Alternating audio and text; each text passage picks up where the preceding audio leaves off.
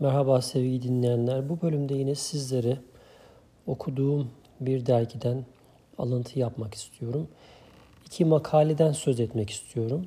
Geçtiğimiz günlerde elime Kanada'da yayınlanan, Kanada merkezli olan ama burada da okuyucu kitlesi bulunan Teach isimli derginin Eylül-Ekim 2020 sayısı elime geçti.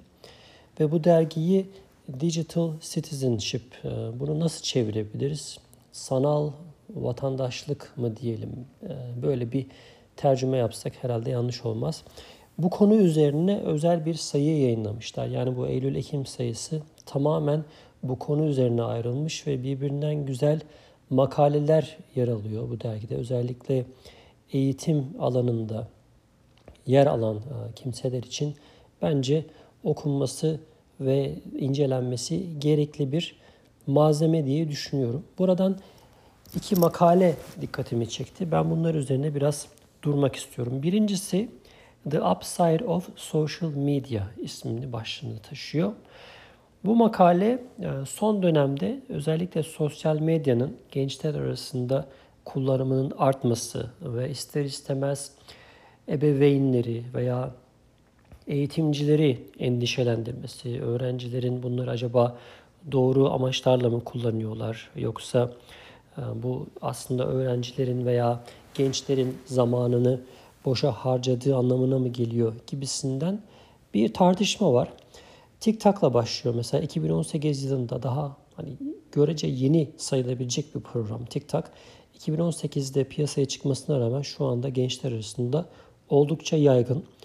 Olumlu kullanımının yanında olumsuz kullanımı veya bir şekilde insanların vaktinin boşa gittiği, vakitlerini boşa harcadıkları izlenimini verdiği türden kullanımları da insanları özellikle ebeveynleri endişelendiriyor. Peki diye soruyor bu makalede. Olumlu kullanılsa sizce sosyal medya öğrenmeye olumlu yönde etki yapabilir mi diyor ve bununla alakalı derinlemesine bir takım çalışmalardan, bulgulardan söz ediyor. Örneğin bu konu hakkında çalışma yapan eğitimciler, öğrencilerin YouTube gibi platformlarda pasif olarak sadece izleyici olarak rol almalarındansa içerik üretmelerini ve bu içeriği üretirken de bir şeyler öğrenmelerini olumlu buluyorlar. Mesela ne olabilir bununla alakalı? Aklımıza gelen örnekler. Günlük duyurularını mesela Snapchat üzerinden yapan bir okul müdürü daha fazla öğrenciye daha etkin bir bir şekilde ulaşabildiğini düşünüyor. Veya öğrencilere tarih dersinde podcast hazırlatan bir öğretmen ya da küresel soğumanın etkileri hakkında TikTok videosu hazırlayan bir öğretmen veya İspanyolca dersi için YouTube'da İspanyolca reklamlar oluşturan bir öğretmen bu sosyal medya kanallarını aslında olumlu yönde kullanabiliyor. Öğrencileri olumlu içerik üretmeye veya vakitlerini hem sosyal medyada geçirerek hem de olumlu bir şeyler üreterek ortaya pozitif bir şey çıkarmaya çalışıyorlar demeye çalışıyor bu makalede genel olarak. Yani eğlenirken bir yandan öğrenme, üretme ve paylaşma. Bunları yaparken de tabii öğrencilere özellikle bu digital citizenship dediğimiz yani sanal alemde e, sorumlu bir birey olma, sorumlu bir yurttaş olma konusundaki değerleri öğretme ve hayata geçirme üzerine hazırlanmış bir makalede bu e, konu başlıkları dikkatimi çekti. Yine aynı dergiden, e, Teach dergisinden ikinci bir makale Cyber Security Starts Here başlığını taşıyor. Bu da siber güvenlik üzerine öğrencilerin eğitilmesi ve e, nasıl eğitileceği, ne gibi konular üzerinde durulacağı üzerine bir araştırma. Mesela öğrencilerin ya da gençlerin çoğunun siber güvenlik hakkında yetersiz bilgiye sahip olduğundan dem vuruyor bu makalede. Özellikle öğrencilerin veya gençlerin internet ortamında ne kadar çok kendileri hakkında bilgi ve veri paylaştıklarının farkında olmadıklarına vurgu yapıyor. Yani insanlar veya gençler özellikle gençler internet ortamında paylaştıkları verileri paylaşırken sonunun nereye varabileceğini veya e, ne kadar insana ulaşabileceği hakkında çok fazla bilgiye sahip değiller.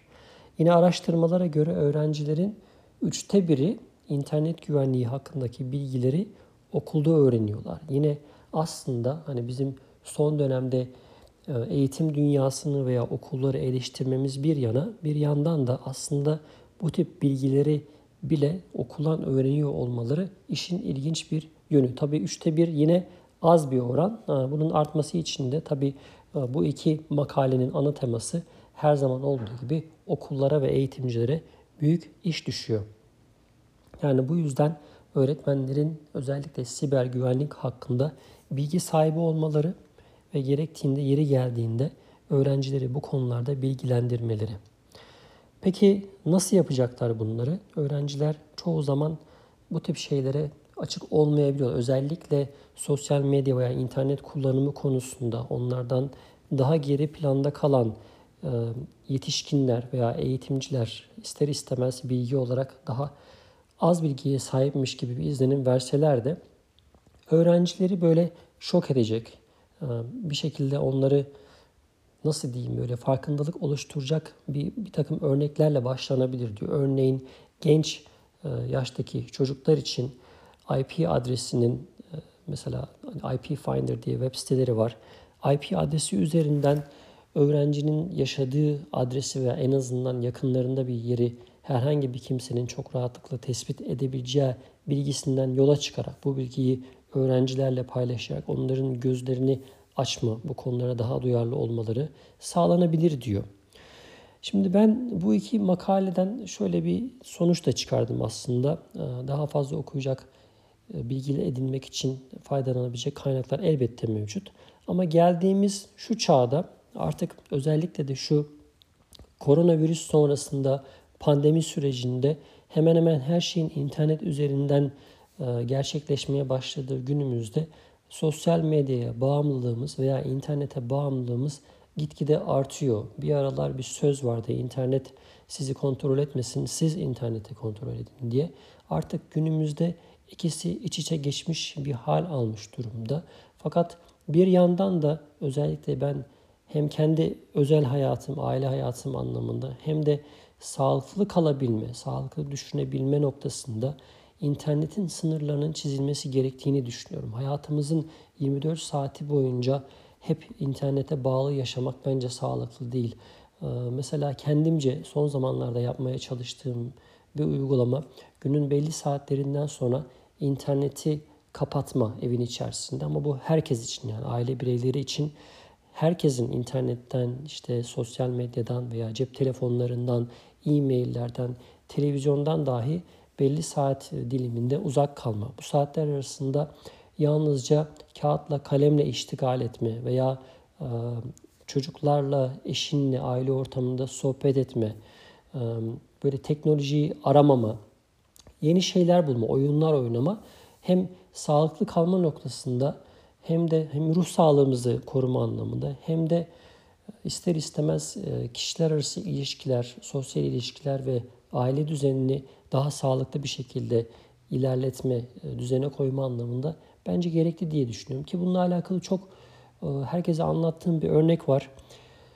Malum Silicon Valley diye bilinen Kaliforniya'nın içerisinde yer alan bu bütün bilgi iletişim dünyasında, sektöründe çalışan insanlar özellikle Facebook'tu, Apple'dı, böyle bu gibi şirketlerde çok büyük pozisyonlarda yer alan Microsoft'un bile mühendisleri, yöneticileri arasında öyle insanlar var ki çocuklarını gönderdikleri özel okullarda adeta internet yok, teknoloji yok. O tip okullara gönderiyorlar çocuklarını. Hani normal kitap okunulan, böyle kağıda dokunulan, kalemle yazı yazılan e, oyunlarla öğrenilen özel okullara gönderiyorlar ki onlar bile aslında farkındalar. Her ne kadar işin içinde olsalar da bir sağlıklı birey yetişmesinde biz dediğim gibi gençlerden farklı düşünüyor olabiliriz. Biraz daha sosyal medya ile büyümedik. Daha sonra biz bu alışkanlıkları edindik ve hep bize sosyal medya, internet hep tehlikeli, hep e, zaman israfı, hep olumsuz olarak gösterildi. Fakat burada yine dengeden söz etmeye çalışacağım. Dengeye vurgu yapmak isteyeceğim ki yeri geldiğinde bu organların, bu cihazların mutlaka bizim hayatımıza kattığı şeyler var. Fakat bir sınır çizmek ve bu sınır çerçevesinde günlük hayatın içerisinde internetsiz de sosyal medyasız da normal iletişimimizi, normal hayatımızı sürdürebilmemiz lazım diye düşünüyorum.